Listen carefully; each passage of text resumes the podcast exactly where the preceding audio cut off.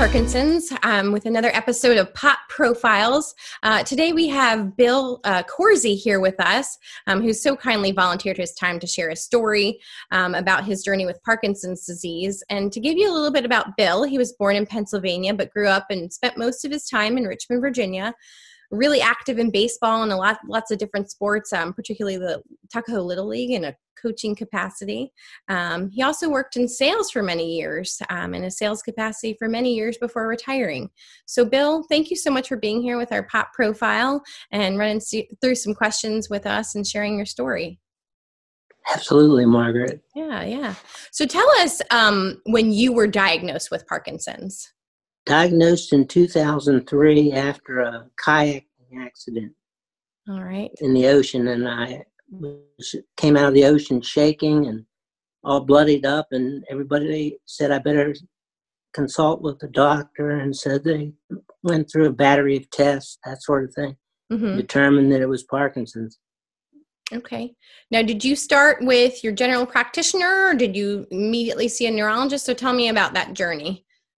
Well, I went through um, my primary care initially, okay. and then yep. got forwarded over to a neurologist mm-hmm. in uh, at VCU, and after several months of waiting to get in front of somebody, I had an opportunity to get in front of somebody at UVA. Okay. And um, so I stuck with them because they took me under their wing right away and and the rest is history. Very good. So it sounds like it was maybe a six month process or so in terms of finding that it was indeed Parkinson's and validating that diagnosis, or about six months to nine months. Okay. Total, and lots of trial and error with yeah, meds, of course, and that sort of thing. Sure. Okay. Well, tell us how has your Parkinson's diagnosis affect your career? I know I touched on that you were you are currently retired, but were you retired at the time? And tell us how that affected your work and career, etc. Well, I was involved with sales in various capacities, and I finally found that I wasn't able to have the salesmanship that I was used to providing the companies. Sure. Because I was shaking so badly and and couldn't understand how to control it. And mm-hmm. so yeah. I finally was convinced to retire by my wife. Sure, sure. Okay. Well, how do you explain to others what it means to have Parkinson's disease? I think it really means it's it takes you out of your comfort zone and what you're used to doing both athletically and mentally and it mm-hmm. puts you into kind of a a forced cage every morning when you wake up. Getting out of bed is much more difficult. Mm-hmm. Um, talking is extremely difficult. Mm-hmm. Um, and I think as you get into more high anxiety situations like cocktail parties that used to be my cup of tea mm-hmm. in sales became horror stories because I'd want to find a corner to go to just because I was shaking so badly and wasn't able to keep my thoughts in order and that sort of thing. Sure, sure. Now, when you explain uh, what it means to have Parkinson's to others, do you feel um, most people understand that, or what's pe- what's um, people's reaction to it? Do, they, do you feel like they understand some of the the hidden things about Parkinson's as well? Well, I think uh, the biggest thing is I think is the misnomer that if you aren't shaking, mm-hmm. then you really don't have Parkinson's very badly. Mm-hmm. And I don't shake like I used to shake because I have the deep brain stimulator in me and that sort of thing. And so, from that standpoint, it's good. But people started thinking that I was cured and that I should be able to go back to resuming all my sports activities. Sure. And um, and that wasn't the case at all because the shaking is only one aspect of the Parkinson's. Mm-hmm. Mm-hmm. Loss of balance, loss of coordination, um, muscle degradation mm-hmm. are all parts of the process and influence your normal activities. Sure. I, I think what you touched on is important to note too. Um, that upon DBS or, and or medicine, sometimes the symptoms are masked and people don't actually see that you indeed have a disease, um, but they don't they don't they don't understand a lot of things are behind the scenes right? Or some things aren't visible if the, there's some things beyond a tremor with parkinson's disease. So i, I think right. it's great that you touched on that. And if it's okay to go off on a little bit of a tangent you touched on dbs um, do you want to share a little bit about that journey when you had it and how you're feeling with it and walk us through that a little bit i think it might be might resonate with others who have had it or are thinking about that's the next step so can you talk to me a little bit about that well, I have one regret about the DBS, and that's that um, I waited so long to get it because mm-hmm. I was shaking so violently mm-hmm. on my left side of my body that it was making me feel as if I was running a constant marathon yeah. throughout the day. And I finally had the surgery, and I it was like a light switch when I went in to be turned on for the first time. Mm-hmm. Doctor said, "Watch this," and I was shaking pretty badly. Mm-hmm. They started punching a bunch of buttons, and all of a sudden my tremors just stopped immediately. It's and incredible. then with that, they said, "Now watch this," and they started punching the same buttons again, and I started shaking, and I said, "That's not funny."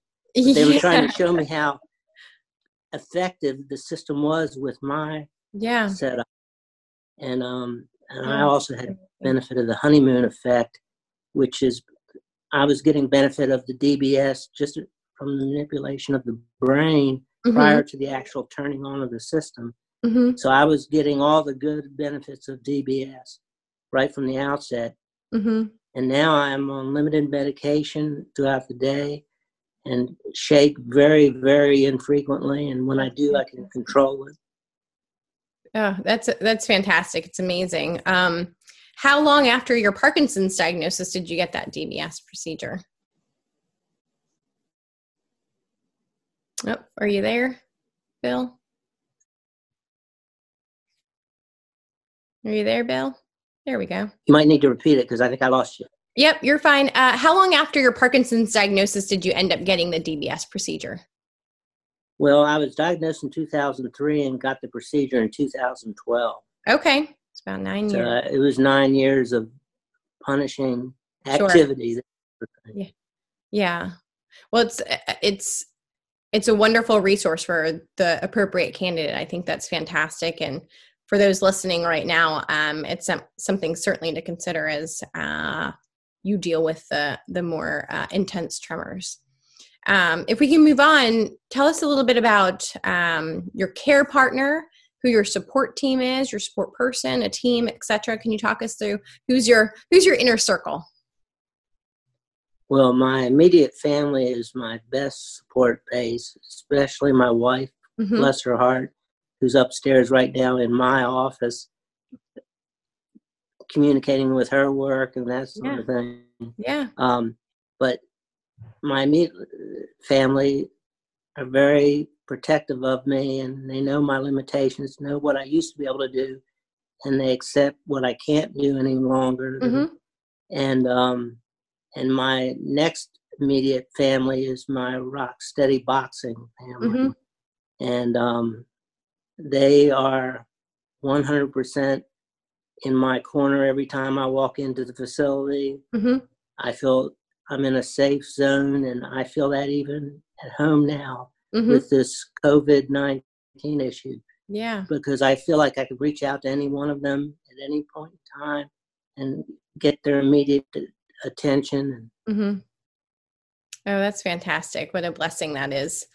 Um, tell me how you stay and we touched on this earlier in terms of parkinson's is not just a tremor and things that you can visibly see but some things um, you can't see like uh, cognitive cognitive ability um, so tell tell me a little bit about how you stay cognitively focused and as sharp as you can well i think a lot of it is um, I'm not much of a reader, mm-hmm. but I get into crafts and hobbies. Okay. And I get myself completely immersed in them.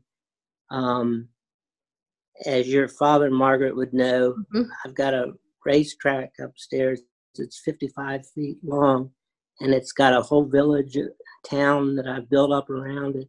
And I meticulously design the buildings and yeah. and the characters in the buildings and that sort of thing. And that's neat. So that keeps me mentally active, and mm-hmm. and I find that um, as far as the physical activity, the rock steady boxing is probably the most important thing. Mhm. Not only what I do with the heavy hitters, but my volunteer work with the Fearless Fighters hmm is quite um, generous in terms of what it provides me hmm and uh, an outlet for my energies.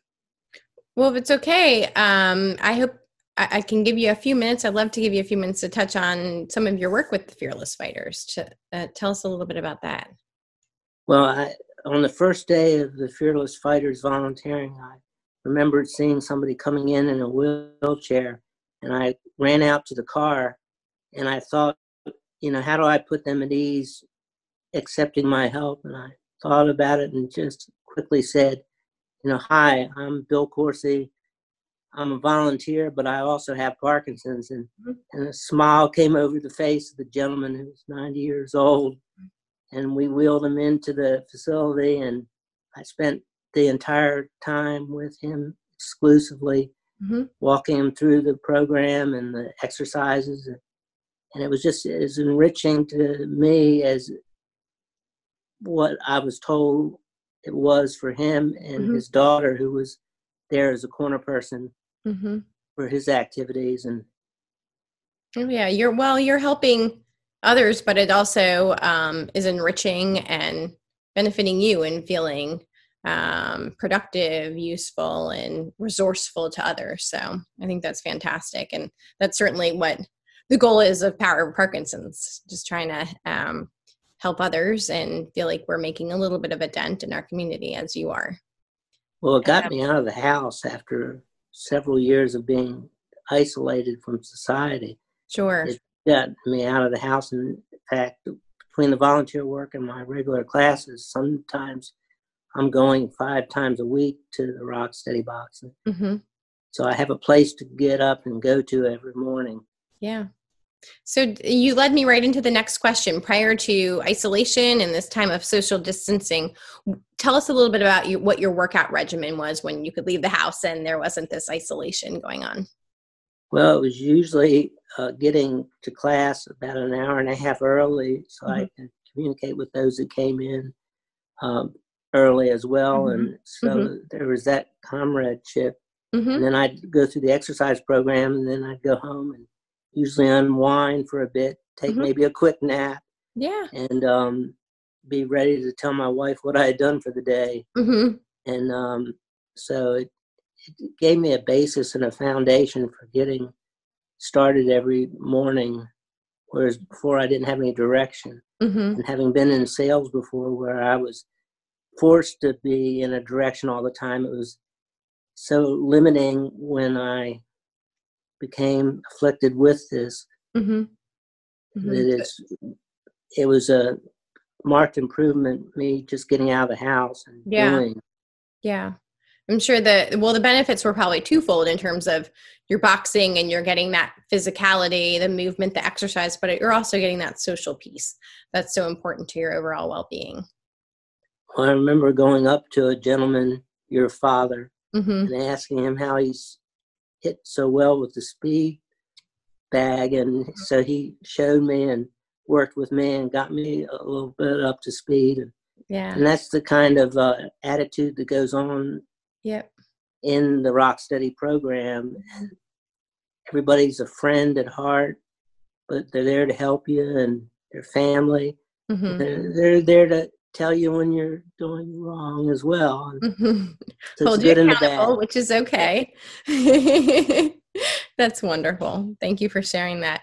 Uh, so now, conversely, tell us a little bit about your workout regimen now that we're all home. We have to make do with our resources. So, how are you staying active the best you can? Well, I'm usually still getting up at between 5:30 and 6 o'clock in the morning. Okay. So I can have my coffee and get myself mentally up for the exercise program of the day that, Okay. that we're doing through Zoom, hmm as well as uh, we've got YouTube videos that have been taped, and so we can do those in the off days. And hmm so, um, so I'm finding that my since we're not supposed to be out and about, I'm finding that I'm not running the roads as much as I used to, but hmm I find that I'm spending time during the day not only doing the exercises, but also doing the mental challenges that they provide us mm-hmm. to do that we are due at the end of each week. Oh, keep good. us active and yeah. So they're making us be accountable for our time off. Good, good. That's wonderful. Uh, I think uh, the YouTube videos, and for our listeners, Pop has a YouTube channel as well, um, and we've put prior workouts, Zoom workouts that we've done on there, as well as an array of other different types of workouts for people with Parkinson's. But the YouTube, the um, Zoom workouts, uh, any technological outlet that we that is available, I think is uh, so wonderful, and it's such a it's such a you know technology sometimes have these uh, bad connotations as far as um, uh, in other areas but i think what a blessing the technology is now with zoom youtube and other areas that you, people with parkinson's can stay active. So i think it's fantastic that you touched on that and, and a lot of the resource online resources that are right at everyone's fingertips. Um, it keeps so, us accountable. Exactly exactly. And some of those i know with Power Over Parkinson's, the live, and I know Richmond Rock Steady is doing some live classes, and with the Power Over Parkinson's live Zoom on Saturdays, um, you can, with it being live, the you can communicate with one another, and it's nice to to hold each other accountable and at least see each other. And um, and if they didn't show up, you can say, "Where were you?" over text. So uh, I think it's definitely a way to hold each other accountable and, and enjoy seeing one another on the screen. Um, so tell me, being a person with Parkinson's disease, what's been the hardest part about the quarantine right now for you? Probably the loss of the activities surrounding the Power Over Parkinson's Foundation mm-hmm. um, would be the biggest thing because I found that I was doing um, several of the activities and was um, preparing for them or helping um, mm-hmm. with picking out the uh, venues and that sort of thing. And all that has gone now. Um, so now we're just hoping for the best to occur with um, the forced distancing mm-hmm. that maybe would allow pop to come to the foreground. But pop is doing with this Zoom program, I think they're making an effort to keep in front of the public Mm-hmm. So um, it's keeping us accountable still until we can get back on the golf courses and yeah, the miniature golf courses and the bowling alleys. Yeah. And I can echo that for those who are listening. Uh, Bill's involvement in POP has been great as far as identifying places for our Parkinson's Activity League and other ways. So, um, but Bill, don't feel like your help us stop because now you're doing a pop profile and still helping pop in in other ways and in ways that we've had to adapt so um, you know we certainly appreciate your continued support and help um, so what's been one thing you've done to remain positive during this time i think the biggest thing is um, i've been putting off writing a book and I've started to get my thoughts in order and organized. And I'm going to write the book finally. Okay. So I'm going to try to use this as a springboard to doing mm-hmm. something that I've been procrastinating for years doing. Okay. Well, you've just put out uh, your very first marketing uh, piece now that you've said it. So we all know about it, and we're going to be waiting for that publication date. Accountability. That's right. That's fantastic. Um, I think uh, what you're saying hopefully will resonate with others in terms of picking up something that we've all put off. Um, so that's great. If you could wave um, a magic wand, and uh, what would you say would be the first symptoms of Parkinson's that you would like to eliminate or you'd like researchers to solve? What would be the one symptom if you can eliminate one symptom?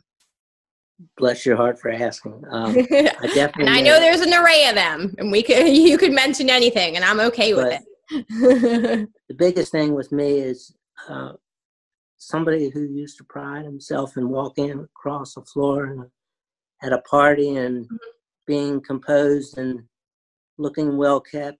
Now I feel like I'm judged that I look like I've been drinking, and I say definitely the gait disturbance sure that has occurred and mm-hmm. loss of coordination And having been out on a tennis court for six to eight hours some days, and now I can't even stop myself from walking across the floor in the kitchen without right. bumping into something. Right. Is just a horrible limitation that if I could wave that wand, I would yeah. want that to take care of itself. I understand that. Well, I know there's plenty of wonderful researchers right in our backyard with VCU and UVA, so hopefully we'll we'll get there one day. Um, my final question: What would you say you've experienced? Would you say you've experienced any overall silver linings with having Parkinson's disease? So, um, anything that's just been a positive outcome of this um, uh, diagnosis? Well, I used to consider myself very receptive to others people's issues but having gone through this and going through this on a steady basis mm-hmm. has given me an appreciation for those people that i've seen that have been handicapped mm-hmm. in some way shape or form and continue to function and how difficult it really is for them to function mm-hmm. um, and i have a better appreciation of that now Sure. I always used to look up at God and say to Him when I was in a day when I was pitying myself, mm-hmm. I'd look up to God and say, Okay, I got your message when I would see some young man walking by me, hobbling with crutches and that sort of thing, mm-hmm. that I could definitely say that um, I've had a change of heart and can appreciate the trials and tribulations of those people. Mm-hmm. Yeah, I, I think that's wonderful. An increased level of empathy and understanding is certainly a silver lining and uh, what we all should have. But I think it's wonderful that you've you know taken this diagnosis and been able to um, empathize a little bit more with folks and we could all do better at that uh, with in, in, our lives. So um, well bill corsey thank you so much for joining us um, for the power of parkinson's pop profile and we can't thank you enough. And please know that you were and are and certainly continue to be uh, a pop advocate uh, a pop supporter a pop um, friend. So we thank you for doing this pop profile interview. Well thank you margaret for having me.